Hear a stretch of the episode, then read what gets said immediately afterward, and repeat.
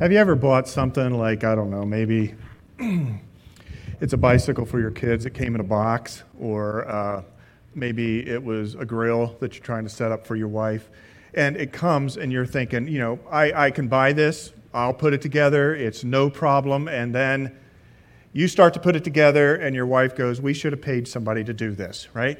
And you're, you're, just trying to put it all together or fix things or maybe it's some type of appliance you're working with and you run into a problem. You sort of get stuck. I actually have a bunch of ikea boxes for cabinets sitting in my garage right now uh, for us to redo the laundry room area and they've been sitting there for a while uh, but i have got some of the other pieces in place but I'm like, okay, once I get at that project, you're going to run into trouble a lot of times. And, and what happens when you uh, have a problem when you're trying to put something together? Um, they end up giving you a troubleshooting guide. A troubleshooting guide. Do you like troubleshooting guides? Because here's what I've usually found with troubleshooting guides the trouble that they're shooting is never the trouble that I'm having. And you're like, I don't know that. I don't need that. I don't need that. And then they give you a phone number, right? Who wants to call a phone number, right? There's challenges in being able to bring together a, project or something, and if it's broken, then what are you going to do about it? What are you going to do about it? Well, we um, started a series last week, and we talked that this series has to do with relationships. And uh, the relationship series was going to uh, focus on the C4 approach to relationship management. And if you were here, we said, you know, hey, this is what we're going to do. We're going to focus on these four C's how to convince, convict, coerce, and control. Because that's what we try to do with our relationships. And that's our troubleshooting guide. I've got a problem. I'm going to pull out my toolkits. That's where I'm going. I'm going to convince them. I'm going to convict them that this is right, or I'm going to coerce them, or I'm going to start to control them. And why do we do that? Because we're crazy people. Does any of that ever work? Has that ever worked on you before to do the 4C management of relationship style? And so we, um, are going to not unpack those four because those four uh, relate to life that we do not want to be able to have to um, uh, manage and get our way through. I am going to encourage us instead um, to think about what happens when you do these four. If these four are done to you, if somebody tries to convince you or convict you or coerce you or control you, what happens to you? You know, my particular one, I don't know which one's in your toolkit that you go to first. I go to convince. It's my belief that if you have more information, and if I can explain this information to you and present it in a certain way, then you are going to come my direction and we're all going to be okay. Uh, I had this uh, situation every now and then with my father. My father was sort of a, um, I wouldn't say stubborn, well, maybe he would be stubborn. He had sort of his own way of thinking, right? And uh, he would be able to uh, be set in his certain ways. And I thought, well, if I just, you know, write some things out to him, I have a conversation with him, I'll get him brought my direction. And then I started to realize as I got older that I'm not going to change my dad, right? Any of you ever done that before? Think you're going to change your parents? And I would try to convince them on certain things. Or, um, I don't does this work with your spouse?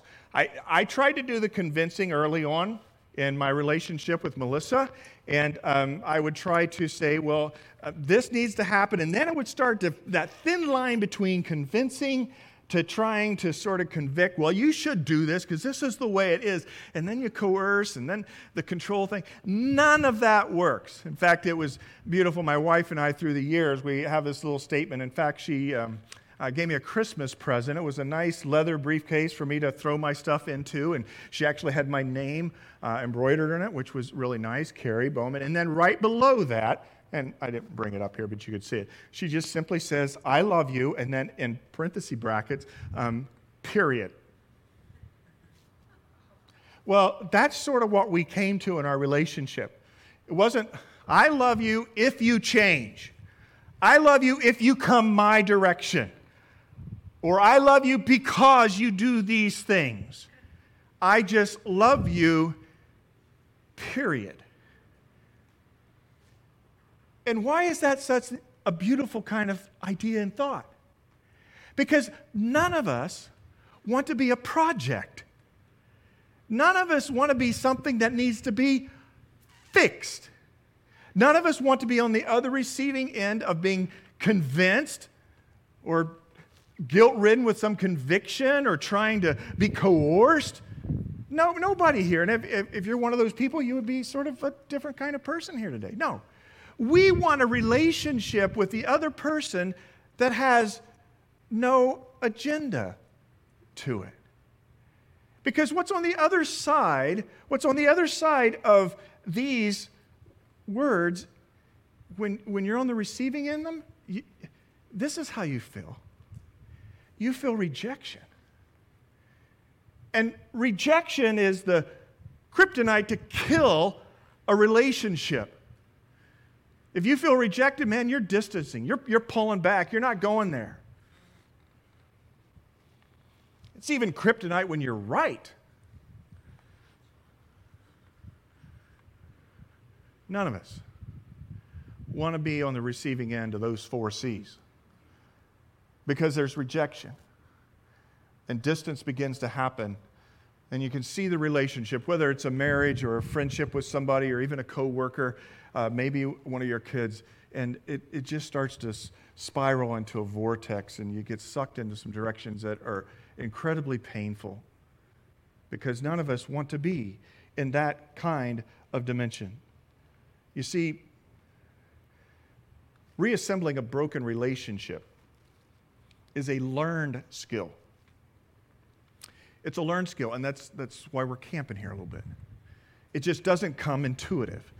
And you don't get a troubleshooting guide, and the troubleshooting guide doesn't really have an answer for maybe the particular kind of dimension of how your relationship's broken. And maybe it's a relationship you're in. Maybe one right now. Maybe you're seated next to the person. I don't know. Maybe it's a relationship that you've set aside and it's been a distant past relationship because of the brokenness. Maybe it's a friend of yours that you're trying to counsel and encourage and, and, and, you know you're trying to pull things out of your toolkit to help them do this or do that you know they sort of they say this and we say well, yeah you just sort of should forget them or walk away from that but you know we're like well what really is going on? And why don't I have any answers to this situation, really? And so that's why we are focusing on reassembling relationships. Reassembling is required. A beginner's guide to repairing broken relationships. Pastor Oliver just mentioned about uh, the sweetheart dinner that's coming up on February 19th. I try to take opportunity to do that. Even if you have a significant other whatever, come. Uh, this room will be set up banquet style and that kind of thing, catered meal, all that kind of stuff. But I, am really encouraged to have Trey, Pastor Trey, who's new with us on staff, to be able to share uh, as a marriage and family therapist in the many, many years of experiences he's had. And I, I, was asking him the other day, you know, hey, what are you going to speak on? He said, well, I just, you know, I'll sense from God what direction I'm going to go, that kind of thing. But I remember talking to him earlier when we actually interacted, and Trey said, yeah, I, th- I think this is how he phrases it. He says, he says, a lot of times with couples, I have to teach them how to fight fair. Because you're going to fight. You're going to fight. So, how do you fight fair? Now, I don't know that he's speaking on that, that kind of thing, but we're sharing. It's an interactive kind of environment, as mentioned. Come February 19th, sign up at the welcome desk. But um, we, we need help. I was just in interaction yesterday um, with an individual, as is sort of common for my weeks, and they were stuck in a relationship issue. And they were at a place saying, I'm, I'm just maybe going to walk away from it. And, you know, sometimes space and time's needed when relationships are broken. I understand that. But many times we just don't know where to go. And many times we don't understand what God is actually asking us to do, especially if we um, are a Christ follower and one who is seeking to be God honoring in all that we do to Him. And so we need healthy relationships because, well, God encourages us to. But when you think about all that you have in life, all the things you do have or things you don't have monetarily or otherwise, um, I think this statement here is sort of true. We're only as happy as our core relationships are healthy. We're only as happy as our core relationships are healthy. We're, we're really only content and at peace in life if our relationships are at peace in life and they're healthy. Now, maybe you'd like them to be stronger or otherwise, but if there's tension, if there's tension in a relationship, you go to bed at night, you wake up in the morning, and you toss and you turn, and you're thinking about that relationship or you know how to avoid it or how to try to fix it or how it's not getting fixed the way you're trying. And there's not a sense of peace in your life. Healthy relationships breed happiness or contentment in our life. And so, as we press into this, we need to receive from God what His teaching would be and what the encouragement would be there. Because I tell you what, uh, you look at life, and no, no person, no, no counselor ever said this Sir, your problems stem from your healthy relationships with your parents or siblings. But the opposite of that is usually what's happening. And we said last week that our goal is not reconciliation. Now, that is counterintuitive, sounds strange. Well, I thought that's why we're troubleshooting, trying to fix something. But we cannot make the goal of our broken relationships reconciliation. Now, we can have that hope or that desire, but to make it a goal is to put a agenda on another adult because we don't control all the pieces in a broken relationship. Like if you break a vase or if you, you know, your kid's bicycle does break down or something like that, you're like, okay, I can try to fix this because I have access to all the pieces. But in a broken relationship, you do not have access to all the pieces, especially if in the broken relationship, the other person is very broken. That's why you go back to your toolkit of trying to convince and convict and coerce and control. It's, it's our desperation to try to reach into their life to get them fixed. A lot of times it's, it's just not possible. But what about you? What can you do? And so our goal is not ultimately reconciliation, though that would be a hope or dream. Our goal is no regrets, to have no regrets.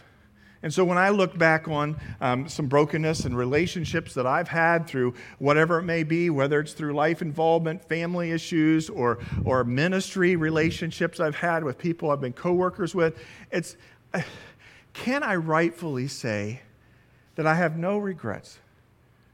That I have moved in a direction that I felt God was leading me to. But a lot of times that reconciliation is not going to necessarily come. I'm not going to convince, not convict, not coerce, not control. I am going to seek to do what God has called me to do, but the initial starting path can be these that I'm going to move away from those things which I usually employ to try to fix it or fix them.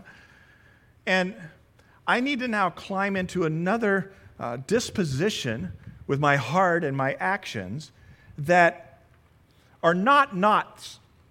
In other words, if you just choose not to do those things and cross your arms and you step back and and you can even say, hey, I've forgiven them, that kind of thing. You can sort of do that at a distance kind of deal. But there, the beginner's guide to reassembly means you need to do some proactive things. And so the idea just not to go to your um, uh, corner where you normally go with how to fix things and fix people is that those are not decisions.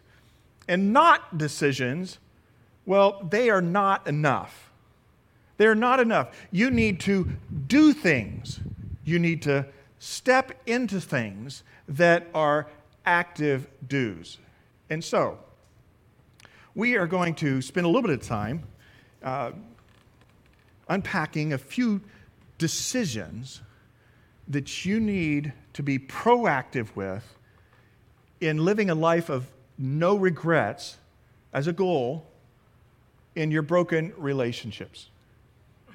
And when you sit and counsel someone, and can, I can just park here for a little bit. As you imagine, in my world, I have a chance to uh, I'm honored in one sense that people trust me with their life to interact, and whether it's in a, um, broken relationship or just some uh, desire that they have to grow spiritually or whatever it is. Um, one of the things that's hard for me to do, and it's not like I can't fall prey to it as well, is I, I want people to get voices out of their head that are not healthy voices. Do you know what I'm saying by that? A lot of times we live our life with voices uh, from maybe our parents' wishes, or maybe a voice from, oh, my, my, my friend told me to do this, and center ourselves before God to listen to His Spirit speak to us, whether through His Word or otherwise. But we, we have to step away from, many times, false counsel. Well intended they care for you. They, they don't want to see you in pain. And they're, they're ticked off and they're angry with what happened to you as well, right? But in the midst of some of that counsel, you're hearing these voices uh, that really are not the initiative of the voice of God to speak into your life. And the voice of God wants to speak into our life and encourage us to move in certain kinds of directions. And we need to go there. And, and the voice is to make some decisions that are proactive, that are helpful in moving forward. Because ultimately, Philippians 2 5, as we looked at last week, it says this for those of us who are Christians and Jesus followers in your relationships with one another, have the same mindset as Christ Jesus. You ever been in those places where you just cry out to God, I need to hear your voice, Jesus? The voice of Jesus is a lot closer than you probably give yourself credit to hearing. Oh, that's just me. I'm just thinking that, or that's maybe some voice someone else told me, or I had bad pizza last night. You know, friends, God knew that you and I, as human beings, needed a counselor, a guide. And Jesus, when he was ascended to the heavens and his disciples were freaking out about, don't leave, he says, It's to your advantage that I go away. For if I don't go away, I will not be able to send the Spirit, which is His very Spirit Himself, back to indwell with in you. We um, appreciate Oliver giving a little highlight there for the rooted thing. I mean, one of the cool weeks in rooted is how to hear God's voice speak to you. And, and we're looking for about, you know, maybe four or five more people to be a part of that 10 week rooted experience. If you want to be a part of that, talk to me afterward, put it on the back of your Connect card because uh, we go on a journey of 10 weeks. And whether you're seeking the faith, new to the faith, returning the faith, or whatever, it's a beautiful experience. And, it, and, and you get to come to my house every Sunday night for 10 weeks. Anyway, uh, so think about doing that. But I, as I'm saying this, I'm thinking about the discovery that we've had in Rooted at every, at every Rooted group that I've been able uh, to have the joy of facilitating or being a part of. That the voice of God is closer than we speak, than, than we think. And He speaks to us.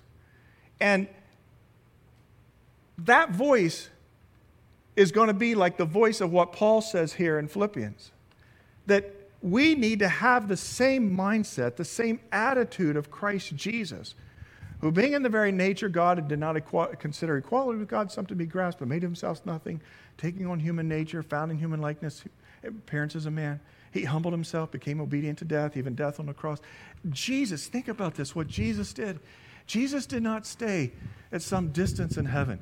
God didn't say, you know, we need to fix that human race down there. I think I'm going to send you down to sort of fix it, uh, to provide a provision for the forgiveness of their sins or whatever. And did Jesus go, nah, not going? You can. I'm not going. No. Jesus, who was God Himself, came in the flesh to come near to do what? To heal and mend relationships, beginning with our relationship with Him. If I can just encourage you, if you don't have the voice of the Spirit speaking in your life, then I, I, invite you to consider stepping across that line of faith and inviting Jesus in to be the leader of your life. And if you've invited Jesus to be the leader of your life, have you sort of crowded him out because life's so busy and you don't find yourself centered before him? Doing a lot of good things, good activities, making things happen, you're knocking it down, you know, being the breadwinner, other kinds of things, taking care of the kids. But do you walk in a daily disposition of hearing the voice of the Spirit speak to you? because that voice is going to help you then have the mind of Christ to be able to move in some directions that can heal the relationships. Now, sometimes you're going to hear the voice of Jesus and the mind of Jesus. You're like, I don't want to do that. You know, it's like, ah, that's too tough. Like you know, mentioned last week, none of us like conflict, right? Really? Uh, why are you speaking on broken relationships? I buried that one or I neutralized it for a while. I don't need to go there. Well, you may have done that one for a while. Maybe or maybe not. God will get you back to, to work on that one. But I can guarantee you this next week or the next month or this year sometime, something's going to happen. You live in a human being world and human beings don't get along with one another. You notice that sometimes? And you know why we don't get along with one another? Because we got an issue. And our issue is sin, self centeredness it goes back to sinful nature, right? So Christ is changing and transforming our life to step in and bring healing in our relationship with God, but then that healing relationship with God in all of our relationships, in your relationships with one another, then you are to have the same mindset as Christ Jesus. And so, you know, if you're not a Jesus follower this morning, I think the, the do decisions that we're going to start mentioning are good and they're helpful and they will be uh, attractive to your life. But if you're a Jesus follower, then this is not optional. This is not optional. And sometimes we sort of do that dance, right, with Jesus. One foot in, two feet out. No, that's a miserable place to live as a Jesus follower. Just be all in. And all in, the Holy Spirit will help you and guide you and direct you to move into the brokenness of the relationships on a horizontal level because God is restoring and has restored the relationship on the vertical level. And you're in a human being world and will always be for the 70, 80, 90 years if God so blesses you. We see the crises that are happening in our world time and again. People trying to, you know, put people in boxes and categories shaming people, whatever it may be, controlling people, people lining up for war, maybe. What's going on? It's brokenness, broken relationships, and we need to be able to allow the power and the ministry of God Himself to come in the midst of our relationships and work with bringing healing and bringing encouragement. With this Philippians passage, then, we come to this conclusion, and this is not an easy one. Reassembly begins with us, regardless of who initiated the fuss. As a Christ follower, initiation begins with us, regardless of who initiated the fuss. And we have all kinds of excuses, places we go, right? Well, I didn't start it, they did that, right? Well, you're probably right. But our mindset of Christ Jesus was not to stay at a distance and just forgive, but to come close into proximity and begin to work with that brokenness. And you are called to do that. And some of you were called to do it last week, and by golly, you came back this week. That's good, because you still don't want to do it. And maybe some of you decided to watch online today because it's less convicting, maybe, when you watch at home. I don't know. But who is God calling you to take initiative with, even if you did not start the fuss? So we're going to look at these reassembly decisions that are required, okay? And so here's the first one. And it's the only one we're going to camp on here today.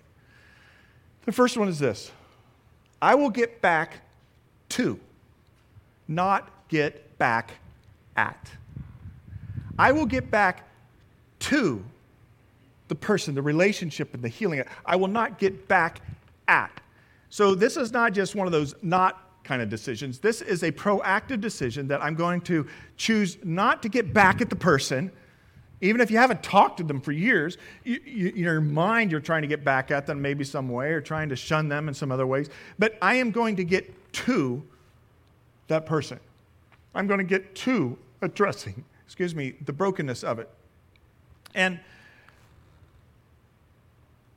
when I think in terms of the relationships that God's asked me um, to take that initiative with,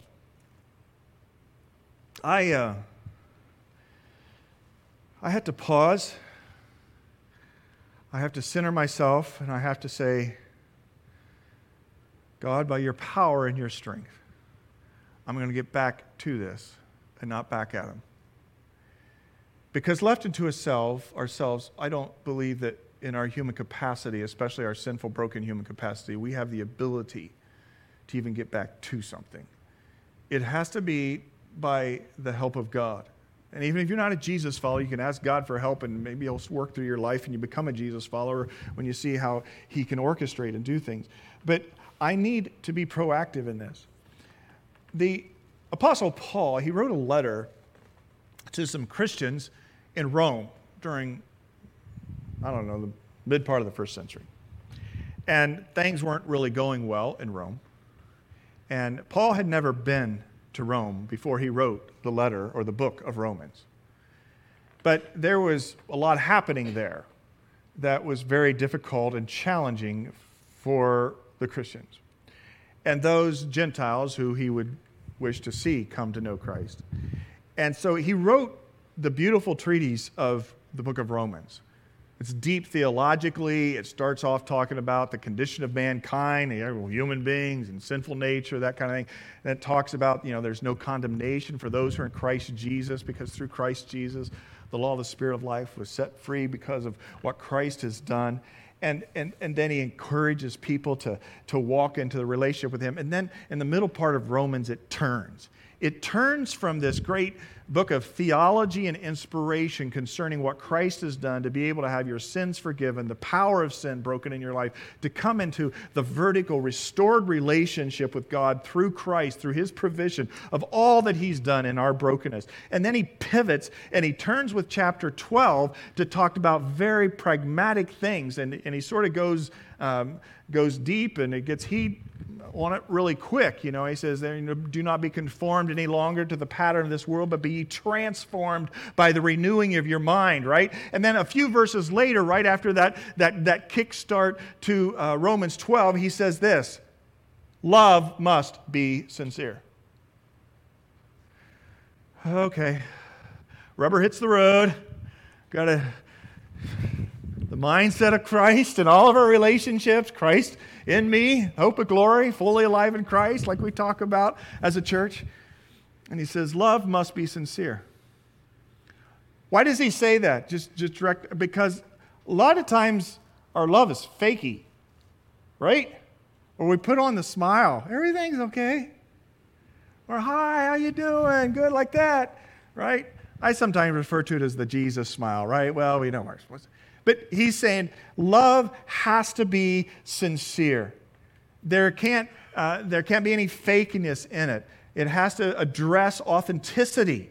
It has to come out of your heart with it. And this, we'll get to it and, and how, how maybe God can help with that. But love must be sincere if you're to have the mindset of Jesus Christ in all of your relationships with one another. So make sure that when you step back to these relationships are to the person, you're not being fakey. And sometimes it goes a long ways just to be sincere in your interactions and upfront with them. And sometimes you just have to, you know, it's, it's, it's an awkward relationship. I know that we're not, we haven't been doing that well together. Take not the low road for the sake of manipulating or coercing or convincing or controlling a person, but because Christ dwells within you and His Spirit can bring an appropriate conviction in your own heart about your interior life and your attitude. And when you direct your thoughts to them, know that it has to be sincere. Our love has to be sincere to them. And then it says this He says, hate what is evil, cling to what is good. Hate what is evil. Cling to what is. Have you ever been hurt so bad? Somebody did something wrong to you. It didn't go right. You know, maybe it happened to a friend and you're really bothered by that person because of the friend uh, or uh, something that happened to your kid, you know, and you're like, I just hate them. Now, that's a rightful kind of emotion. You can't deny the hate or the anger. All right? If there's brokenness and if wrong has happened, there's going to be anger and there's going to be hate. But the question is, where is your hate and your anger directed to? And what he's saying here, hate what is evil. Cling to that which is good. So for me, when I go back to some of the broken relationships, I go like, I can't believe that. That person undermined me. And, and, and it's like, no, wait a second. Let me stop hating the someone and hating the some what. What is it? Because I tell you what, God's on your side with this. God hates brokenness and division. He hates evil. He hates malice. Maybe somebody's done something wrong to you on a financial front. Maybe it's uh, you know wrong on some other kind of a power play front, and you want to you want to just hate that person. Well, don't go there because it'll start to turn you up, but I can't keep you from going there because that's sort of our human disposition, right? We're going to get back, right? I'm going to get back at this person. But can you, can you isolate what you're angry about related to that relationship with that person and let your anger, let your hatred, if you will, rightfully go there? Now, there is someone that I hate that all of us can hate, and that is the author of evil and that is Satan himself, Lucifer, who fell, and his minions that do that. And so I, I a lot of times it's like, man, I hate you, Satan. Now, what I'm doing there is not, you know, hey, Pastor, chill out a little bit, you know, that kind of thing. It's like, no, what do I do with that emotion, that interior part of me that wells up, that wants to see vindication in one sense?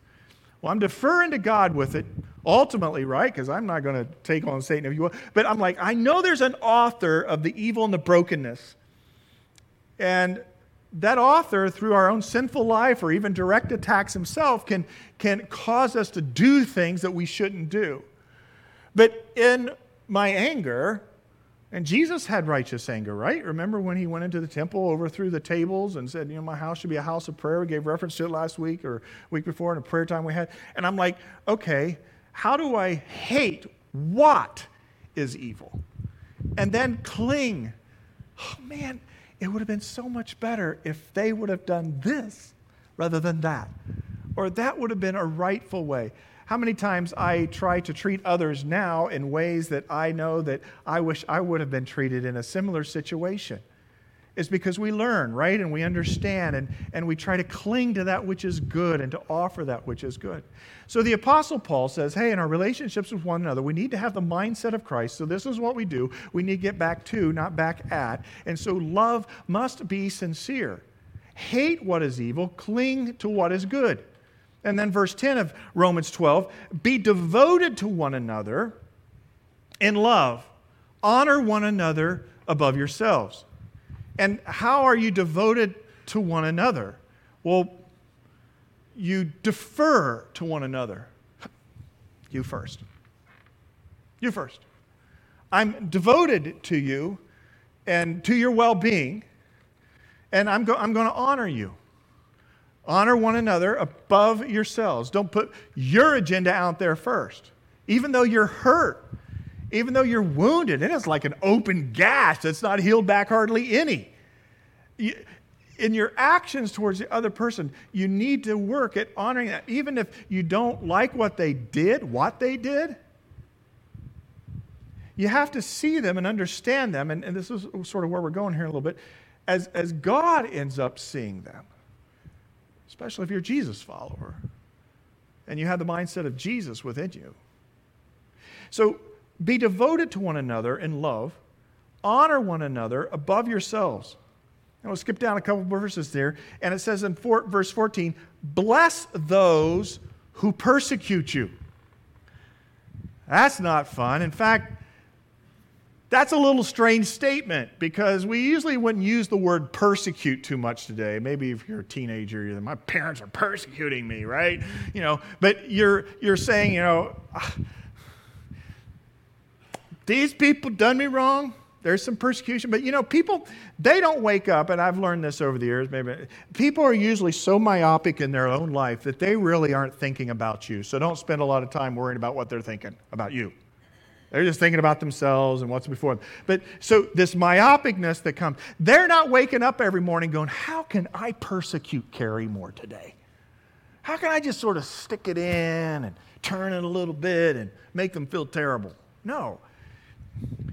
But Paul knew that these people he was writing to were up against something.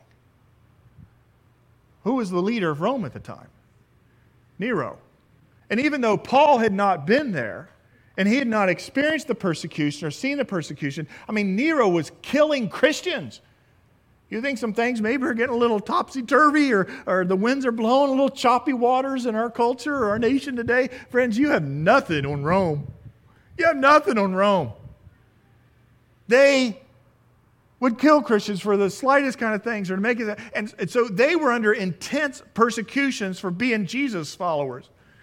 And here's, here's Paul. He has the audacity to step in and go, Hey, bless those who persecute you. Text him back, right? Oh, I guess they didn't have text in. Yeah, right, Paul. You're way far away in some other place. He says, Bless those who persecute you. In other words, there's a, different, a deferring to them, that you're commending them. Actually, this is a hard one for me because I'm all right if I can just stay quiet. But why do I have to say something good about them? I'll just let other people think what they want to think about that person. But he says you need to bless those who persecute you, to commend them, and bless and do not curse. yeah, I should have stayed home this morning, Carrie. This is not good for me. Should have stayed home.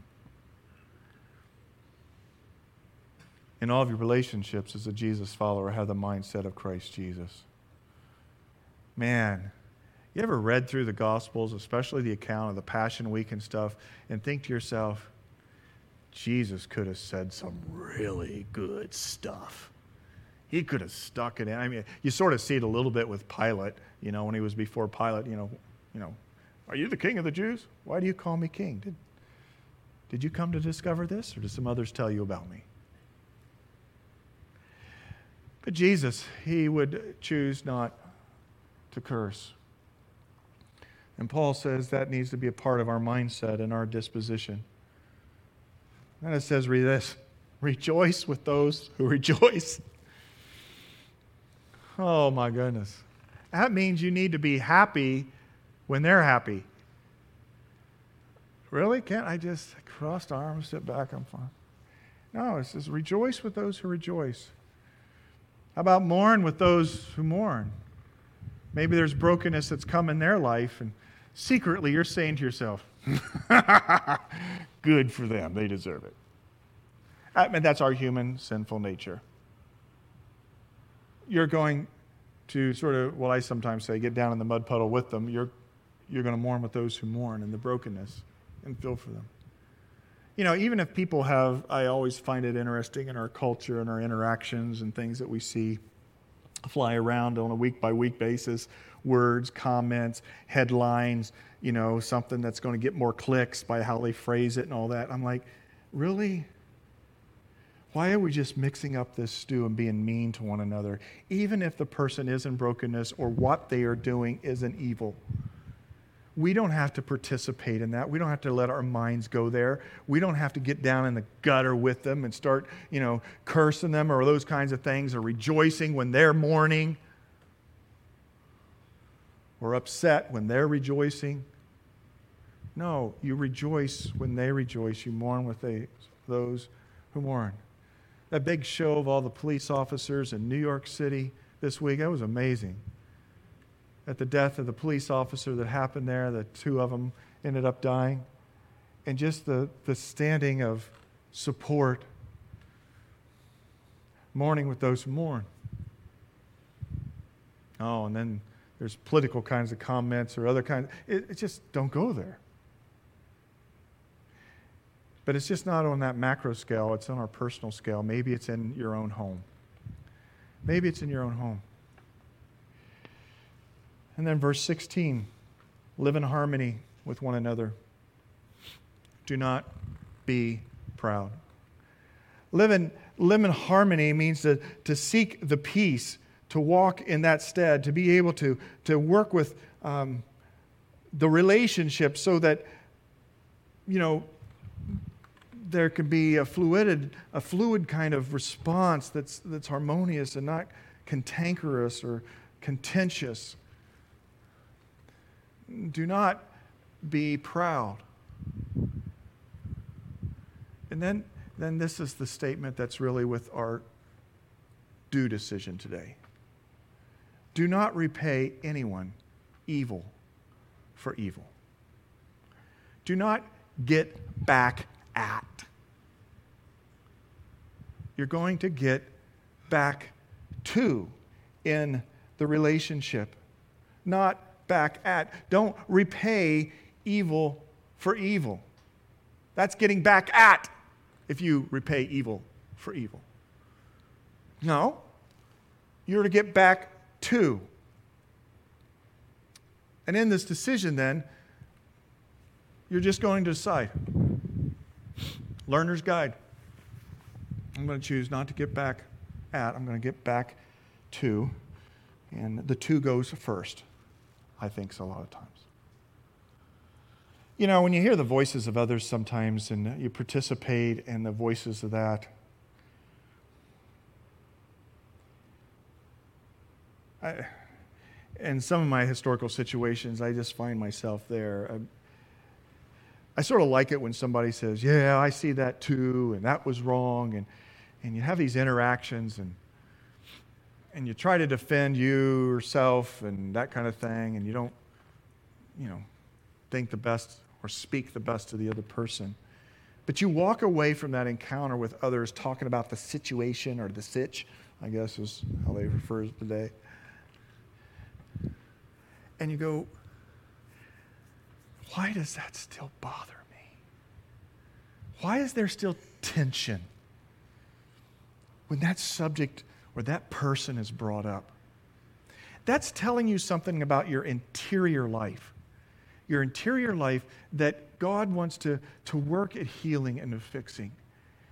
Because your happiness goes along with your healthy relationships, and happiness in a holistic sense is God wants you to live um, in harmony with one another. He doesn't want you to repay evil for evil because it will chew you up. It will sideline you and move you in directions that are not healthy. And, and you know, sometimes it's not just you, it's your kids. You know why I think today um, there's a lot of need to do this practical guide for reassembling relationships is because our kids don't see it happen. And they don't see it happen in our life sometimes. They overhear the complaints or the badgering. They don't see the initiative. Melissa reminded me of something the other day. I probably shouldn't say this. Levi, my son, sitting down here. My boy's special needs had his 23rd birthday It was it last week? It was last Sunday, wasn't it, Levi?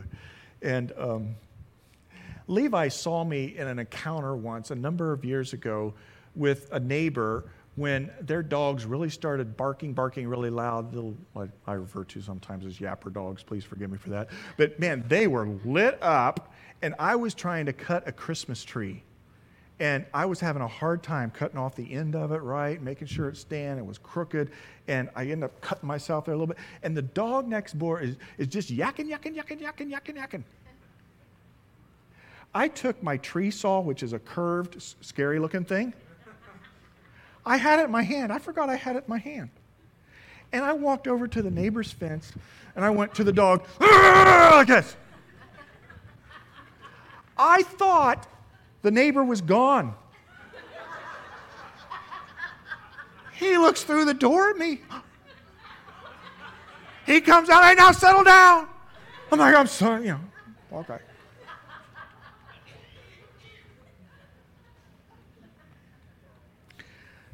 My son saw it.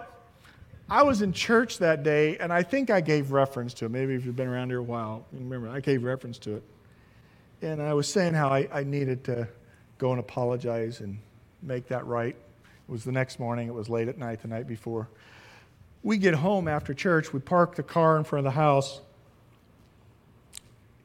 and Levi says to me, You need to go next door now. You were listening? So I walked over next door and knocked, my son on my arm, and I apologized to him for the disposition of the spirit that I had. Now, we had a good relationship. That was just the heat of the moment, it was a bad moment. And I don't know, I was tired of hearing his dogs. Do our children see us mending, healing relationships, or do they just see us going down rabbit holes, going down gutters that we shouldn't be going down? I will get back to.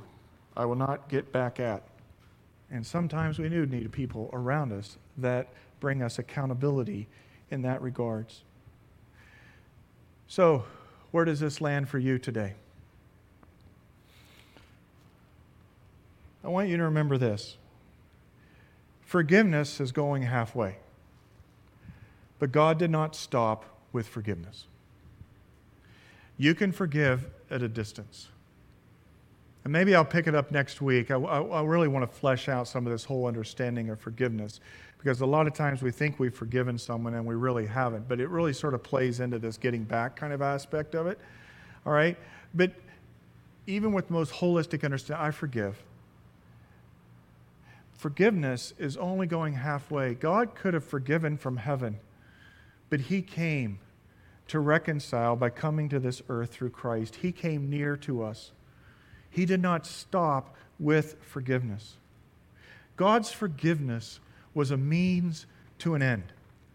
And what was that end? That he would reconcile the world to himself through Christ and what Christ was doing. Reconciliation was the end. Now, you can't control reconciliation, and reconciliation should not be your goal because you can't control what another person is. But you can live a life, what? With the goal of no regrets. And in your no regrets, you can step back and say, all right, first of all, have I forgiven? And we can talk about that more later. But is there forgiveness? But even with the forgiveness, that's not enough because it's not uh, going to the ends of get back to. I will get back to, not just get back at. And so God has something for you today and something for me, and hopefully it's not the, the neighbor that I have to go apologize to for the next thing that I do wrong. Um, yeah, I, I, just need to limit it right there because there's some other neighbor things that have happened to me recently that I could. Uh, actually, I learned from that lesson to just, you, know, maybe I mentioned it. They say the other day, I read something that said that maturity is erasing the whole text and just sending okay. Do you know what I mean by that? In the heat of the moment, do I hit send or not? Stop! Don't do it! Can't take it back, right? Erase, erase, erase. Okay. Yeah, I need to finish up here because I did. I learned from that neighbor experience for a recent neighbor kind of thing. And um, I just want to exhort us as we close to um, do something. I want us to think of this prayer that you can sort of pray. It's a reassembly, reassembly required prayer. And, and I heard Andy Stanley speak on it because that's sort of um, some of the support and reference for the ideas of this series. And, and he was talking about how he went to a counselor once, and the counselor um, ask him the question because the question Andy had was, uh, How do I know if things are improving or I'm doing okay in these broken relationships? And he exhorted him to think, he says, Well, when you begin to see the other person as God sees them, then you're making progress. And when you begin to feel for the other person like God would feel for that person, then you are making progress. So, if we were to put that into a prayer, and it's sort of a dangerous prayer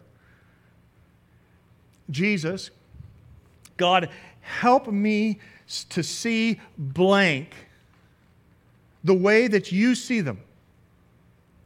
Help me to feel towards blank the way that you feel. And so, who would you put in your blank? What name or group of people would you put in your blank? And, and could that be a prayer that you would sincerely begin to unpack and pray in your life? Help me to feel towards them as you feel towards them. Help me to see them as you would see them.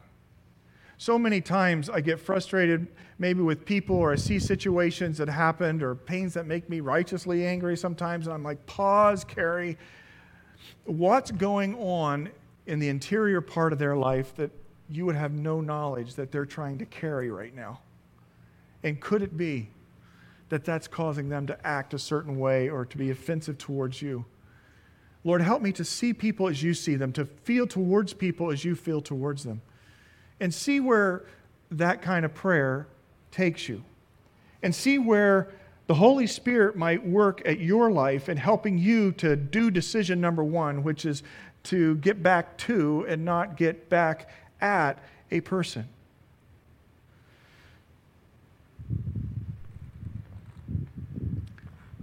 We're going to pick it up as we move from there next week. But I hope that during the course of the week, you just don't put it on the shelf, but that you're actively working with the Spirit of God to teach and instruct. Because reassembly required, just, just a beginner's guide. So much that we can say to this. We just unload that one particular one today. Because God moved towards us, and we need to move towards others as God would lead. I understand sometimes time's needed, sometimes it's not reciprocated. There's a lot of breadth in class 201 and 301 and 401 with that, but just class 101, beginner's guide, move to. Don't get back at. There's uh, the, the song Reckless Love. You know that song? And in Reckless Love, it says, There's no shadow you won't light up, God. There's no mountain you won't climb up coming after me. There's no wall you won't kick down, lie you won't tear down coming after me. And then we sing, Oh, the overwhelming, never ending, reckless love of God. Oh, it chases me down, fights till I'm found, leaves the 99. I couldn't earn it, and I don't deserve it still you gave yourself away. God didn't get back at, He got back to. I'm going to ask the ushers if they take their place to receive the Lord's tithes and offerings, your connect cards, or responses that you might have. And you can just come forward as you have that opportunity. And uh, if you want to be a part of the rooted experience, just put rooted on there. I'll follow up with you, and, and we'll see maybe how we can make that happen. But I'm mindful in a moment like this morning, um, as we take the Lord's tithes and offerings here and online, that there's ministry that needs to maybe be happening with people.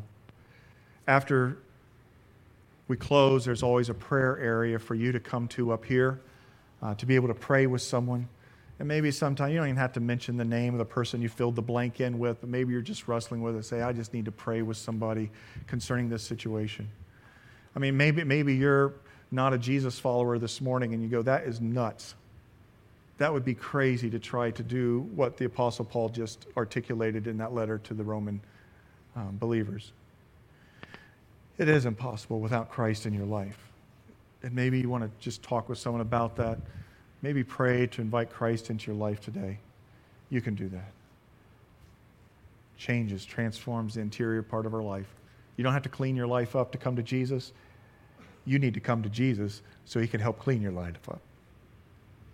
But um, I'm going to do something here as we just dismiss. We always talk about the, the meeting before the meeting, the meeting, and then the meeting after the meeting. There's three meetings. And um, we had an extra meeting last week with the chili cook off. That all went good, and, and everybody out for that, that kind of thing. But um, we're going to dismiss you to the meeting after the meeting. The, the bounce houses, I just heard them turn on. They'll blow up for the kids, and you can hang out and meet one another. I get so disappointed sometimes we just can't take turn and greet times like we used to pre COVID in here, but greet others, meet people, um, be the awkward person, reintroduce yourself to the person for the third time. It doesn't matter. But maybe you just need to pause here for another five minutes. And so I'm going to dismiss us. Um, and, um, you know, we keep our interactions outside the doors and all that's good. But maybe you just need to settle something with God here, and this can be sort of our benediction. I want us to take that song, Reckless Love, and uh, I want to have it shown up here as a video on the screen as it relates to just seeing the expansive nature of God.